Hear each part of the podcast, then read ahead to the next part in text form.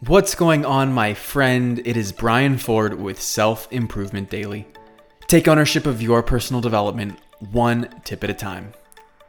I want to open up a really important and fascinating point featured in this weekend's self improvement sit down.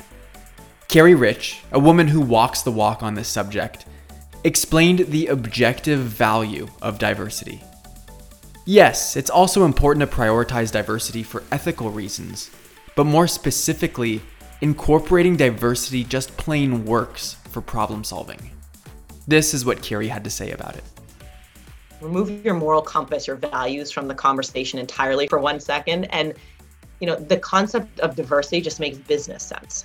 What we see is we are able to unlock domestically alone $4 trillion in the market simply by investing in Black and Brown entrepreneurs.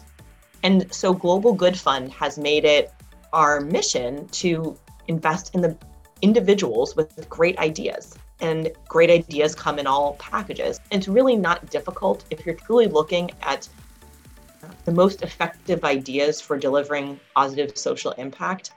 It's really not hard to find diversity from where those ideas come. The challenge is being open to thinking that way. I mean, you hear it all the time. Let's get new ideas and perspectives on the issue. If you're trying to solve a problem, you need to consider all options. And getting those options from people with different racial, socioeconomic, and religious backgrounds, people with different upbringings, experiences, and learnings, will help to best evaluate how to effectively address a challenge.